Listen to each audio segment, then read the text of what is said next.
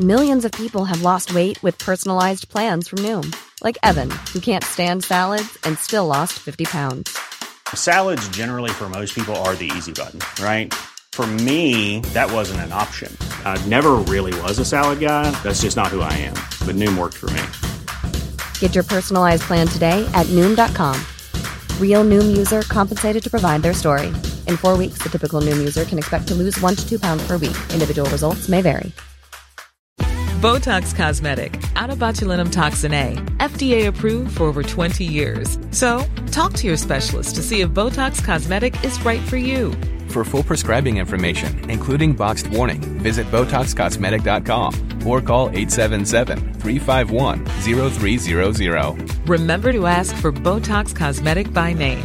To see for yourself and learn more, visit BotoxCosmetic.com. That's BotoxCosmetic.com.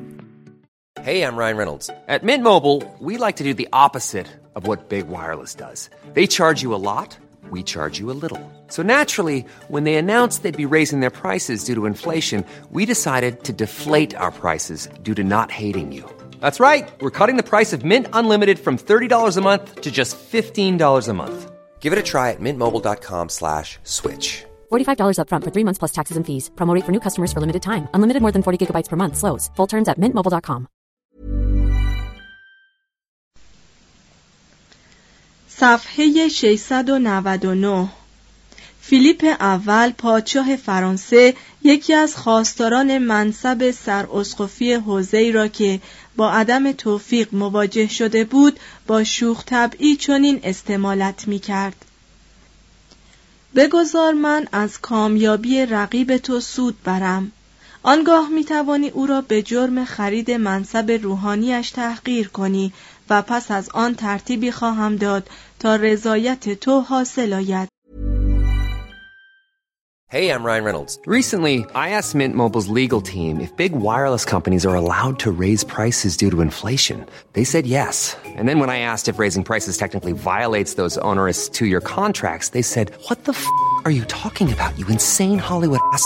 So to recap, we're cutting the price of Mint Unlimited from $30 a month to just $15 a month. Give it a try at mintmobile.com slash switch. $45 upfront for three months plus taxes and fees. Promo rate for new customers for limited time. Unlimited more than 40 gigabytes per month. Slows. Full terms at mintmobile.com.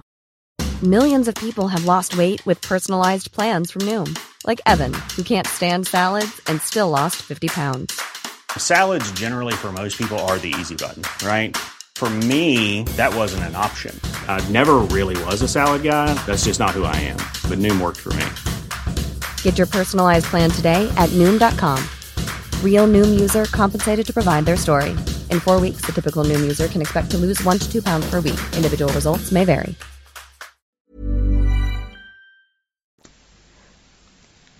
پادشاهان فرانسه به حکم سنتی که پایه‌گذار آن خود شارلمانی بود مرتبا اسقف‌های سانس، رنس، لیون، تور و بورژ را خود تعیین می کردند. در دیگر نقاط فرانسه انتخاب اسقف‌ها بر عهده دوک‌ها یا کندها بود.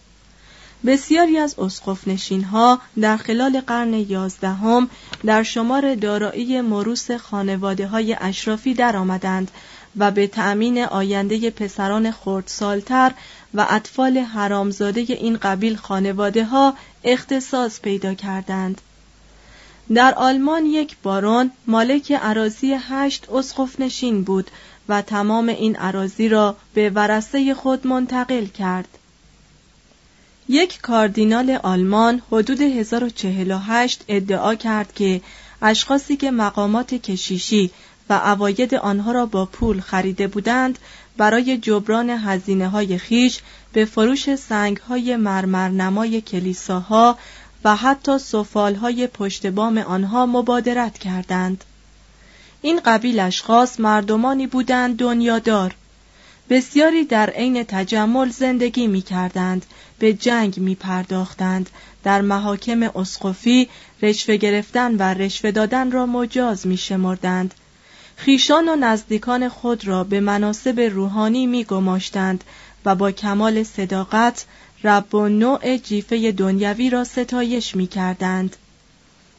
پاپ اینوکنتیوس سوم درباره شخصی که اسقف اعظم ناربون بود گفت که وی در سینه به جای قلب کیسه پول دارد خرید حوزه های اسقفی چنان متداول شد که اهل عمل آن را امری عادی تلقی کردند. لکن مسلحین فریاد برداشتند که شمعون مق کلیسا را قبضه کرده است.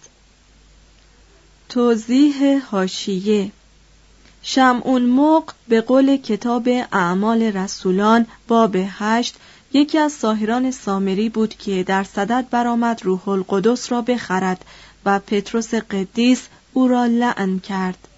لفظ انگلیسی سیمونی به معنای خرید و فروش مقامات روحانی مشتق از نام همین اسقف یعنی سیمون است. مترجم ادامه متن. در میان کشیشان معمولی مشکل اخلاقی گاهی ازدواج بود و زمانی داشتن هم خوابه. در قرون نهم و دهم در انگلستان گل و ایتالیای شمالی رسم ازدواج بین کشیشان رواج داشت.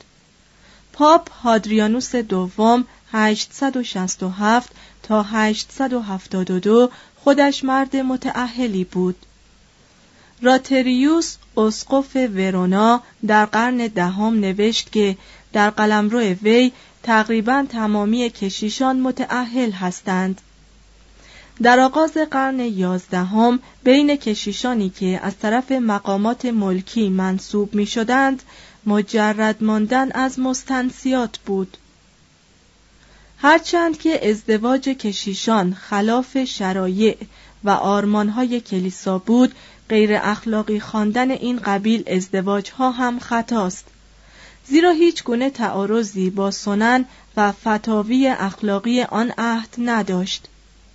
در میلان یک کشیش متعهل در نظر عامه مردم مقامی بالاتر از یک کشیش مجرد داشت زیرا در مورد دومی همواره زن همخوابه داشتن می‌رفت حتی همخوابگی یا به عبارت دیگر مقاربت زن و مردی که طبق رسوم کلیسا قانونا ازدواج نکرده بودند عملی بود که افکار عمومی از آن چشم می پوشید. اکثریت عظیم کشیشان اروپایی ظاهرا مردمان نیکوکاری بودند که به اعمال منافی اخلاق دست نمی‌زدند و در تمام قرون وسطا ما سرگذشت کشیشان و اسقفانی را می‌خوانیم که در عین پاکدامنی روزگار خیش را به توجه و مراقبت از پیروان خود میگذراندند. با این همه گاه گاهی به افتضاحاتی برمیخوریم که باید آنها را از مستنسیات شمرد. در 742 اسقف بونیفاکیوس به پاپ قدیس زاکاریاس شکایت کرد که درجات اسقفی را به افراد حریس غیر روحانی و کشیشان زناکار داده اند و پاره ای از شماسان کلیسا چهار یا پنج هم خوابه دارند. بید اسقف و تاریخ نویس انگلیسی ملقب به ونرابیلیس یا معزز در همان قرن برخی از اسقفان انگلیسی را برای خندیدن، شوخی کردن، قصهگویی، عیاشی، بدمستی و زندگی توأم با فسق و فجور سرزنش کرد. نزدیک به پایان اولین هزاره مسیحی این گونه اتهامات بیشتر شد. رالف گلابر کشیشان آن عهد را به طور کلی در اعمال منافی اخلاق سهیم دانست. یک رهبان ایتالیایی موسوم به پیترو دامیانی 1007 تا 1072 کتابی را به پاپ هدیه کرد که به طرز شومی آن را اموریان لجام گسیخته عنوان داده و در خلال سطور آن با اقراق و گذافگویی هایی که باید از چنین آدم مقدسی انتظار داشت هرزگی های کشیشان را توصیف کرده بود. توضیح هاشیه مراد از اموریان مردم شهر اموره بودند که طبق روایات کتاب مقدس به سبب ارتکاب به گناه و فسق به آتش قهر و غضب خداوند گرفتار شدند. آنگاه خداوند بر صدم و اموره گوگرد و آتش از حضور خداوند از آسمان بارانید. و آن شهرها و تمام وادی و جمیع سکنه شهرها و نباتات زمین را واژگون ساخت. سفر پیدایش باب بیست آیات 24 و 25 مترجم ادامه متن. یک فصل این کتاب اختصاص به تنوع گناهان علیه طبیعت داشت. دامیانی ازدواج طبقه کشیشان را تحریم می کرد. مدتها قبل از این جریان کلیسا با متعهل شدن روحانیون مخالفت ورزیده بود. برای آنکه مدعی بود یک کشیش متعهل به طور ارادی یا غیر ارادی وفاداری خیش را نسبت به زن و فرزندان بر ایثار خود در مقابل کلیسا مقدم می شمارد. به خاطر زن و فرزندان گرفتار وسوسه انباشتن نقدینه یا تحصیل مال خواهد شد و کوشش خواهد کرد که حوزه قلمرو روحانی یا آیدات آن را به یکی از فرزندانش منتقل کند کلیسا معتقد بود که چنین وضعی در اروپا طبقه روحانیان را طبقه جدا از مردم می کند و تفکیکی طبقاتی به وجود می آورد آنگونه که در هندوستان مرسوم شده بود و قدرت دست جمعی تمامی کشیشانی که به این طریق صاحب مال و منال می شوند زیادتر از آن می گردد که خود پاپ توانایی نظارت بر آن را داشته باشد. از این رو عقیده رسمی کلیسا آن بود که کشیش باید به کلی خود را وقف خدا، کلیسا و ابنای خیش کند. موازین اخلاقی وی باید عالیتر از مردم عادی باشد و به او حیثیتی بخشد که لازمه احترام و اعتماد عمومی است. چندین شورای کلیسایی خواستار آن شده بودند که کشیشان مجرد بمانند. یکی از این شوراها که به سال 1018 در پاویا منعقد شد دستور داد که عموم کودکان کشیشان برای همیشه باید بنده بمانند و از حق ارث محروم باشند. اما ازدواج طبقه روحانی همچنان ادامه یافت. چون لئوی نهم به پاپی رسید متوجه شد که بر اثر هبه کردن عواید کلیسا از طرف روحانیون به فرزندان خیش به علت تصرف املاک موقوفه از جانب خواوندها و به سبب دزدیدن علنی عطایا و پیشکش هایی که زائران متقاضی به روم میآورند خزانه دستگاه پاپی به کلی خالی شده است. وی برای حفاظت زائران ترتیباتی داد. املاک و اموال موقوفه را که غصب شده بود باز ستاند و کمر همت بربست تا به مشکل خطیر خرید و فروش مناسب روحانی و ازدواج کشیشان پایان دهد. وی بعد از آنکه انجام امور داخلی و اداری دستگاه پاپی را به رهبان زیرک و اهل ایساری سپرد که بعدها پاپ گرگوریوس هفتم نام گرفت در سال 1049 شهر روم را ترک گفت تا در شهرهای مهم اروپا به چشم خیش اخلاقیات کشیشان و جریان امور کلیسا را ببیند. ابهت و وقار لئو سادگی و زندگی بیپیرایه وی بیدرنگ احترامی را که مردم برای شامخترین مقام کلیسا قائل بودند برانگیخت. به هر طرف که پاپ رو کرد به زهکاری سر در گریبان فرو برد و گودفروا دولورن که کلیساها را تاراج کرده و در برابر پادشاهان قد برافراشته بود از ترس تکفیر پاپ بر خود لرزید و حاضر شد که آشکارا در برابر محراب کلیسایی که خود وی در وردن ویران کرده بود تازیانه بخورد. ضمنا تعهد کرد که کلیسا را مرمت کند و خودش آستین بالا زند و به تعمیر آن بنا مشغول شود.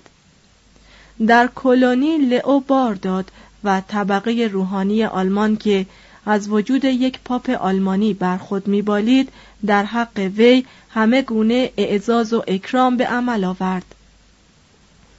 آنگاه لئو متوجه فرانسه شد و در رنس دادگاهی تشکیل داد و مشغول رسیدگی به اخلاقیات کشیشان و مردم غیر روحانی فروش مناسب روحانی قصب اموال کلیسا عدم رعایت نظامات دیرها و افسایش بدعتها شد.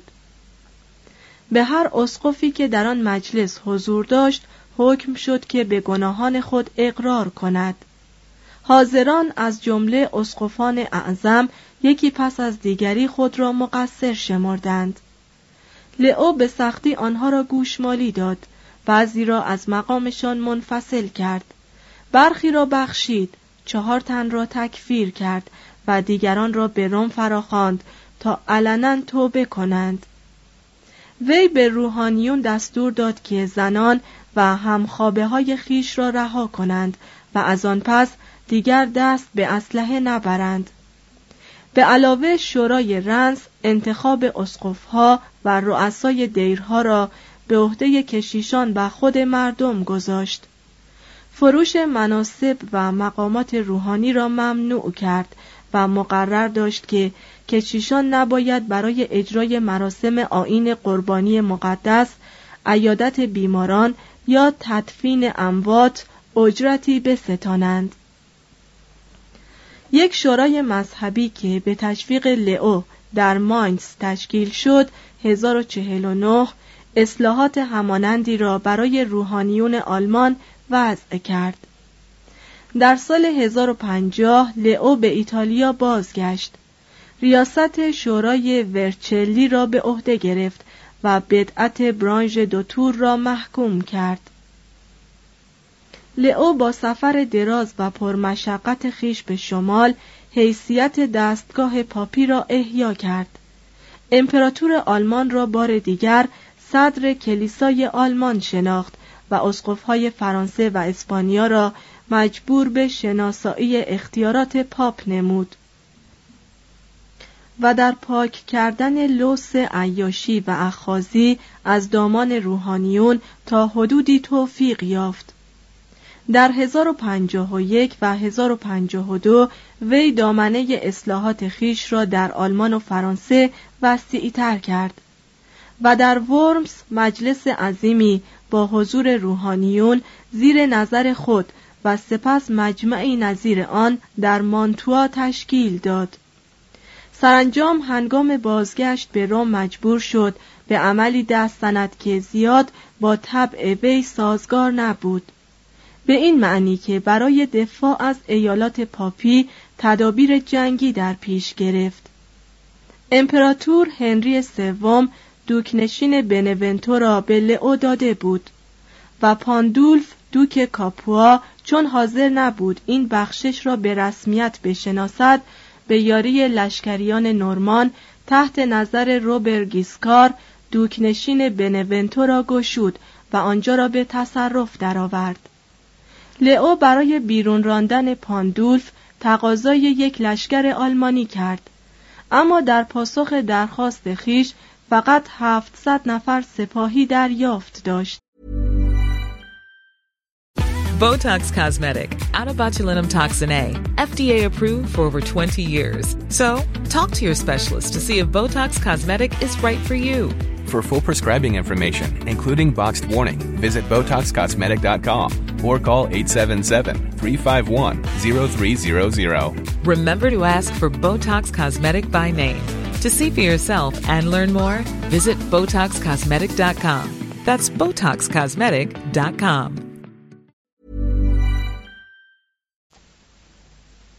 خود وی بر این سپاهیان پاره ای از افراد تعالیم ندیده ایتالیایی را افسود و در رأس آنها به جنگ با نورمانها شتافت که سوار نظامشان به تنهایی مرکب از سه هزار تن دریا زنان جنگ آزموده بود. نورمانها قوای لئو را مزمحل کردند. پاپ را دستگیر کردند. آنگاه در برابر وی زانو زدند. و برای قتل پانصد تن از سپاهیان وی تقاضای عفو کردند. سپس پاپ را با خود به بنونتو بردند و مدت نه ماه با احترام در زندان نگاه داشتند. لئو که به علت دست بردن به شمشیر شکست دل و توبه کار شده بود فقط گونی به تن کرد. روی فرش خوابید از سنگی بالش ساخت و تقریبا تمامی روزها را به دعا گذراند. نورمان ها چون او را به حال نزع دیدند آزادش کردند. لئو در میان شور و شعف همه مسیحیان وارد شهر روم شد. تمام آنهایی را که تکفیر کرده بود بخشید. دستور داد که تابوتی برایش در کلیسای سان پیترو بگذارند. یک روز تمام در کنار تابوت نشست و در جلوی محراب کلیسا درگذشت. مردمان چلاق و الکن و جزامیان از اطراف و اکناف ایتالیا رو به روم نهادند تا جسدش را لمس کنند. هشت. شقاق شرقی کبیر 1054 در دوران پاپی قدیس لئو بود که سرانجام میان مسیحیت یونانی و رومی جدایی افتاد. در حالی که اروپای باختری دچار ظلمت و بدبختی و جهالت قرون نهم و دهم بود امپراتوری شرقی تحت فرمان امپراتوران مقدونی 867 تا 1057 پاره ای از سرزمین هایی را که به چنگ اعراب افتاده بود باز پس گرفت. سلطه خود را بر صفحات جنوبی ایتالیا دوباره مهرس ساخت و شاهد شکفتگی جدیدی در ادبیات و هنرهای ظریفه شد. کلیسای یونانی نیرو و سربلندی خود را از احیای قدرت و ثروت حکومت بیزانس گرفت. روسیه بلغارستان و سربستان را تابع شعایر مذهب شرقی کرد و بیش از پیش با ادعاهای یک دستگاه پاپی تحقیر شده و است دایر بر حکومت مطلقه روحانی عموم مسیحیان جهان مخالفت ورزید در نظر یونانیان این عصر آلمانها، فرانکها و آنگلوساکسونهای معاصر غرب جماعتی وحشی، خشن و توده بیسواد و زمخت بودند که به دست گروهی از اسقفهای فاسد و دنیادار اداره می شدند.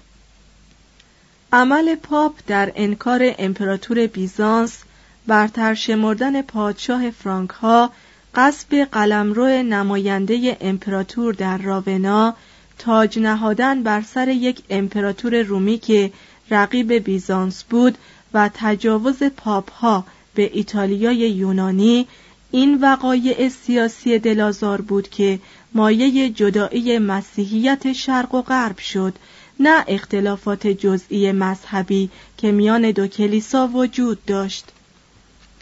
در 1043 میکائل کرولاریوس به مقام بطرکی قسطنطنیه منصوب شد.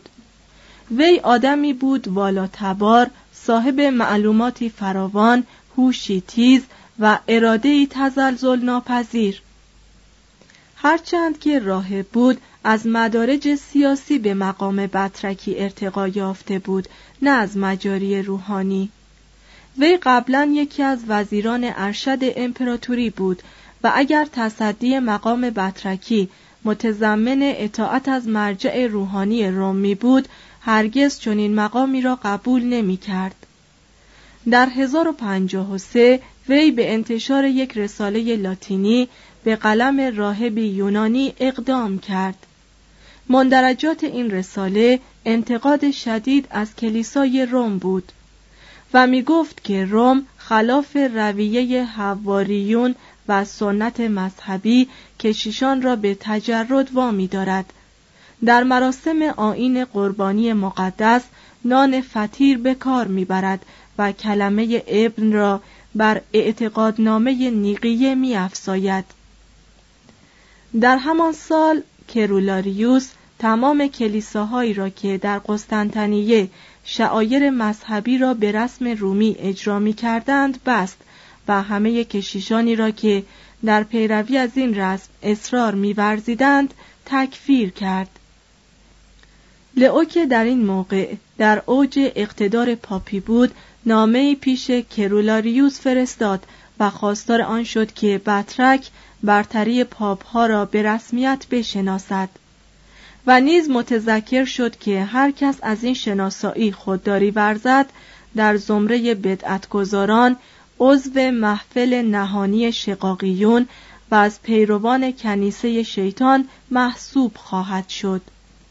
لئو مدتی بعد که آتش خشمش فرو نشست سفیرانی به قسطنطنیه اعزام داشت تا درباره اختلافاتی که مایه جدایی میان دو شعبه مسیحیت می‌شد با امپراتور و بطرک به مذاکره بپردازد. امپراتور مقدم سفرای پاپ را به گرمی پذیرا شد. اما کرولاریوس آنها را برای طرح مسائل مورد اختلاف صالح ندانست. در ماه آوریل 1054 لئو درگذشت و مدت یک سال مسند پاپی خالی ماند. در ماه ژوئیه سفیران خودسرانه حکمی در تکفیر کرولاریوس نوشتند و آن را بر روی محراب کلیسای سانتا سوفیا گذاشتند. میکائل تمام نمایندگان جهان مسیحی شرق را به مجلسی فراخواند در این محفل روحانیون تمام شکایات کلیسای یونان علیه کلیسای رومی از جمله تراشیدن ریش را باز گفتند و رسما حکم سفیران پاپ و تمامی افرادی را که کمک به نوشتن آن کرده اند اعم از آن که توصیه یا حتی در آن باره دعا کرده باشند محکوم کردند. بدین ترتیب شقاق میان شرق و غرب کامل شده بود.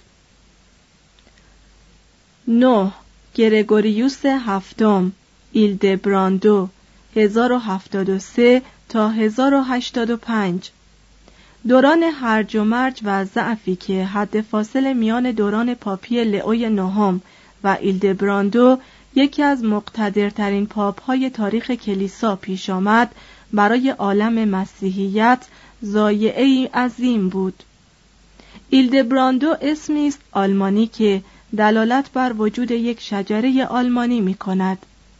معاصران گرگوریوس این نام را به صورت هلبراند تحریف می کردند که شعله پاک معنی می‌داد. وی در قریه سووانو واقع در عراضی باطلاقی توسکان در خانواده فقیری به دنیا آمد. 1023 علامت سوال ایلدبراندو در دیر سانتا ماریا بر بالای تپه آونتینوس واقع در شهر روم تحصیل کرد و به فرقه بندیکتیان پیوست. در 1046 هنگامی که پاپ گرگوریوس ششم از مقامش خلع و به آلمان تبعید شد ایلدبراندو به سمت کشیش خصوصی همراه وی حرکت کرد. در آن سال در کولونی وی اطلاعات فراوانی راجع به آلمان کسب کرد که در کشمکش های بعدیش با امپراتور هنری چهارم مفید افتاد. مدتی از مراجعت وی به روم نگذشته بود که پاپ لئوی نهم او را مقام کاردینالی بخشید و علاوه بر تفویض نظارت امور اداری ایالات پاپی وی را سفیر مخصوص خیش در فرانسه کرد. از این ارتقاء درجه شایان ملاحظه به خوبی می‌توان درک کرد که آن جوان 25 ساله به سبب کفایت در امور سیاسی و کاردانی دیپلماسیش که شهرت عظیمی حاصل کرده بود. پاپ ویکتور دوم 1055 تا 1057 و جانشین وی استفانوس نهم 1057 تا 1058 نیز ایلدبراندو را به مقامات شامخی منصوب کردند.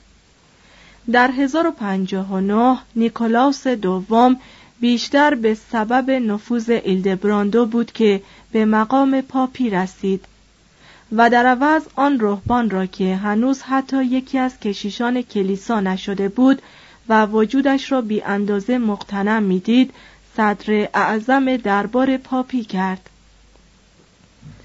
بر اثر تشویق وی نیکولاس و سینود لاتران در سال 1057 با صدور فرمانی انتخاب شخص پاپ را به کالج کاردینال ها واگذار کرد با این شاهکار مدبرانه ایلدبراندو در صدد نجات دستگاه پاپی از چنگ اشراف رومی و امپراتوران آلمانی برآمد. این سیاستمدار روحانی جوان هنوز به مقام پاپی نرسیده به تعیین و وضع سیاستی پرداخته بود که آثار بسیار زیادی بر آن مترتب بود. به منظور حفظ قلمرو پاپی در برابر سلطه امپراتوران آلمان وی هجوم‌های رعب انگیز نورمانها را در ایتالیای جنوبی نادیده انگاشت و در برابر گرفتن تعهدی برای حمایت نظامی متصرفات آنها را به رسمیت شناخت و با امیال آنها روی موافقت نشان داد. در 1073 ایلدبراندو بعد از آنکه در عرض 25 سال خدمت هشت تن از پاپ ها را کرده بود به مقام پاپی انتخاب شد. ایلدبراندو مقاومت کرد زیرا ترجیح می‌داد که بدون جلوس بر عریکه پاپی به حکومت خود ادامه دهد. لکن کاردینال ها کشیشان و مردم صدایشان بلند شد که مشیت قدیس پتروس بر آن قرار گرفته است که ایلدبراندو پاپ شود. و به همین سبب او را به مقام کشیشی گماشتند و سپس تقدیسش کردند و پاپش خواندند. و ایلدبراندو بر خویش نام پر افتخار گرگوریوس نهاد. وی مردی بود کوچک اندام دارای سیمایی ساده چشمانی تیزبین روحی با مناعت و اراده قوی خاطر جمع از حقیقت و مطمئن به پیروزی. چهار هدف عمده منبع الهام وی بود. از این قرار تکمیل اصلاحاتی که لئو برای اخلاقیات طبقه کشیشان آغاز کرده بود.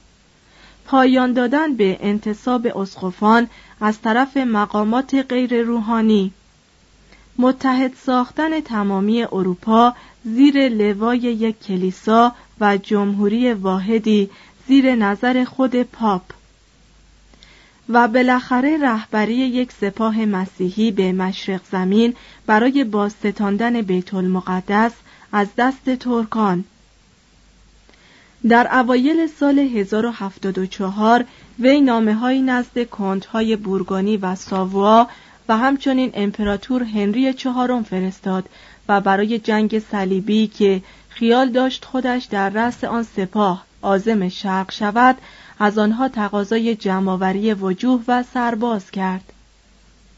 تقاضای پاپ در کنت‌ها مؤثر نیفتاد و وضع امپراتور هنری چهارم متزلزلتر از آن بود که به فکر جنگ صلیبی بیفتد.